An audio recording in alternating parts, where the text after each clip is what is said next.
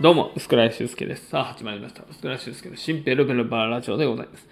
ね、3回目の撮り直しということでございましてね。えーまずは、あの、お詫びをさせていただきます。えー昨日ですね、スタンド FM の生配信やる予定でございましたが、私の体調管理によりですね、うん、体調管理不備により、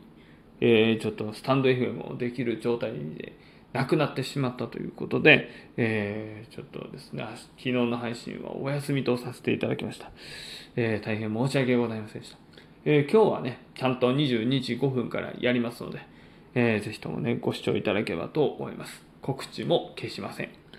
えーでですね、えー今日は、えーこのラジオトークで何を喋ろうか、えー決まっておりましてですね、新企画をちょっと考えてまして、それを発表させていただきます。まあね、結構、あの、新企画といえば今までの、うん、大体ライブとかですね、まあお笑い関連だったりね、配信関連だったりしてるんですけども、まあちょっとそれとはですね、うん、あの、それたような企画でして、うん。えーどんな企画かと言いますと、えーちょっとですね、間の時間があったら、えーカレーを食べまして、えーそのカレーを食べた、えーお店の名前と、えー食べた感想と、ぜひともここ行ってほしいですというですね、願いを込めたラジオトークもしていこうかなと思います。はい。えーまあ、もともとね、あの、カレーライスは好きなんですよ。そのラーメンとかね、油そばについて。だけどなぜね、最近そのカレーライスというのにハマってるかと申しますと、やっぱね、こうね、えーなんていうんですか、緊急事態宣言発令中にですね、まあ、あの、いろいろとね、健康の知識というのをね、YouTube だったり、本だったりとかでですね、学んでいくうちに、あの、水をね、要するにあの、ずっと飲み続けたりとかして、えーまあ、少しずつね、なんですか、デトックスっていうのがね、なんかあの、出てったりとかしてるらしいんですけども、はい、カレーというのがね、はい、健康にいいというのが分かりまして、で、えーちょっとね、あの、食事ね、行く時は必ずちょっとカレーを食べてですね、モチベーションアップを図ってから、えーあのいろいろなね、お仕事の現場に行こうかなということで、あの本当、えー、大体ね、東洋館であの漫才する前にあのカレーを食べて、えー出発したりとかですね。まあそんなことを最近はあの活動してるんですけども、ちょっとあのカレー度を極めようと思いまして、あのいろんなところのお店のカレーを食べていこうかな。そう思ってるんですよ。で、今日ね、もう早速行ってきまして、えーあの、カレーはカレーでもあの、スープカレー屋さんに行きまして、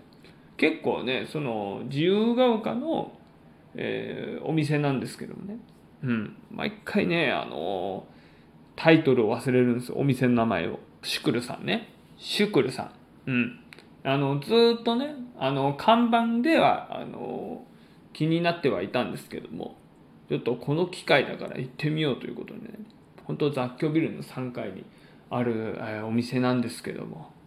あのーまあ美味しいんですよ。本当に。結論から言うと。うん、で、あの、自分が頼んだのは、最初、えー豚の角煮のね、スープカレーっていうね、えーそれにしようかなと思ったんですけども、そのスタッフさんが、えー一番勧めているメニューをね、注文したんですよ。で、どういうメニューかというと、えーベトナム風餃子と夏野菜のスープカレーというね、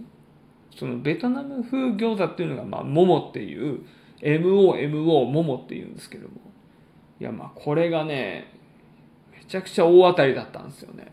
うん。なんかね、あの、餃子とカレーって相性どうなのかみたいなね、思ったんですけど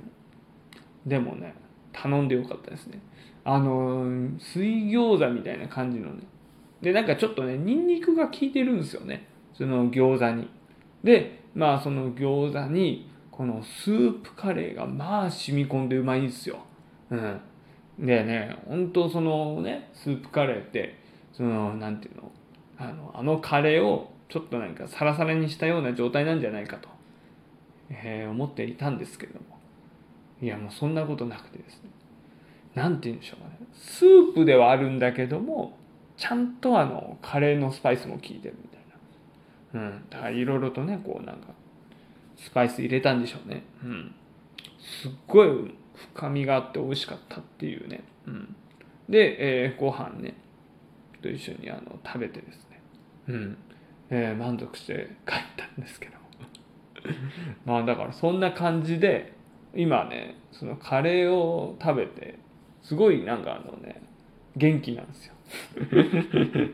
全てがざっくりで申し訳ないんですけども。なんかなんて言ったんでしょう。体全体がこうね熱くなってですよ。でなんかあのすごいあの疲れが取れるような。うん。うん、ですごいあの頭の回転もね、うん、あのちょっと良くなってるような気持ちになるし、うん、あそういうのも含めてあの今喋ってるんですけども、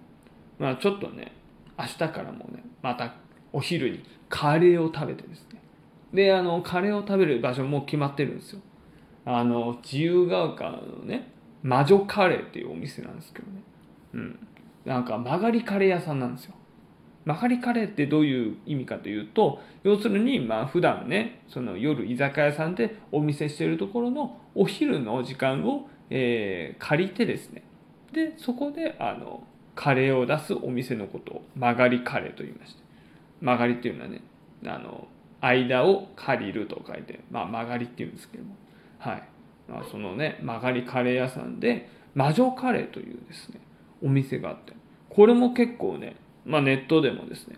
あと何でしたっけ雑誌でもあの結構いろんなところで話題らしくてですね。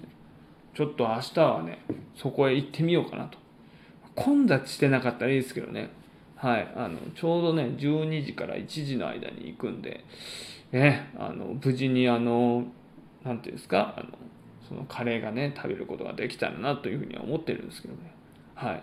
是非ともね明日はそこへ行ってみようかなというふうに思ってます。で、えっ、ー、と、まあね、そのネットでね、いちいちまあ調べると、まあまあめんどくさいし、タイムロスなんですよ。だから、えー、今日ですね、えー、ブックファーストに立ち読みしに行って、カレーの雑誌とかってどっかであるんじゃないかみたいに調べたらあったんですよ。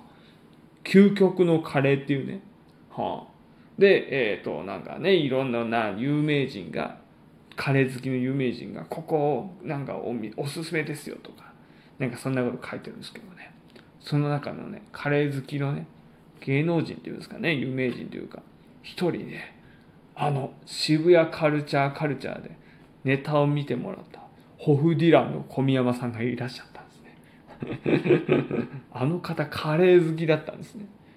だから、あの、後悔してますね。あの時になぜあのカレーのネタをやらなかったのかっていうね。うん、双子よりもあの方はカレーが興味あるんだっていうのをね、その雑誌を見てハッとされましたね。ハッとしましたよ。うん。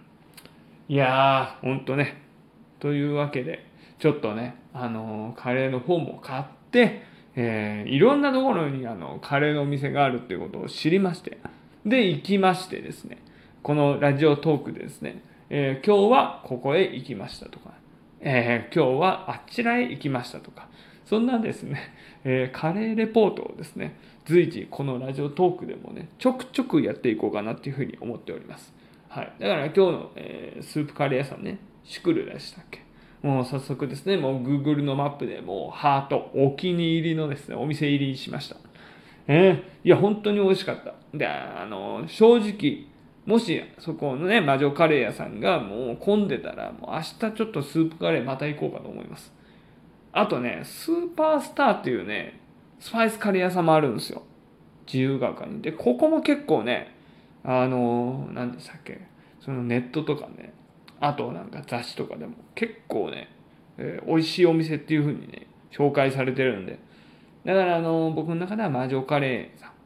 と、えー、あのスープカレーさんと。で、えー、スーパースターというね、カレーさんも行けたらなっていうふうに思いますね。他にもいろいろと自由が丘だけでもね、気になるお店もあるんですけど、あとあの西早稲田のねホワイトルームでよくライブやるんですけど西早稲田でもなんか一軒ねあの、美味しいとね雑誌に載ってたあの、お店があったんでちょっとそこもねあの、23日ですか、えー、油そば寄せのね、えー、入りの前に行けたらなっていうふうに思いますね。うん。まあ油そば寄せってね本当はあの油そばをみんなで食べるための タイトルでね油そばつけたんですけどね、えー、今もうカレーの方にはまっちゃってるんでね。ちょっと趣旨がぶれておりますけども。いや、でも西早稲田でも美味しいカレー屋さんがあるんで、ちょっとまだそこへ行けたらですね、このラジオトークでもレポートをさせていただければというふうに思っております。はい。というわけで、こんな感じでね、ちょっと新企画、えー、薄倉屋カレー屋に行くってよっていうことでね、はい。えー、ちょっとね、このラジオトークでも随時レポートさせていただきますので、今後ともよろしくお願いいたします。以上、薄倉屋修介の新ペロベロバラジオでした。ご視聴ありがとうございました。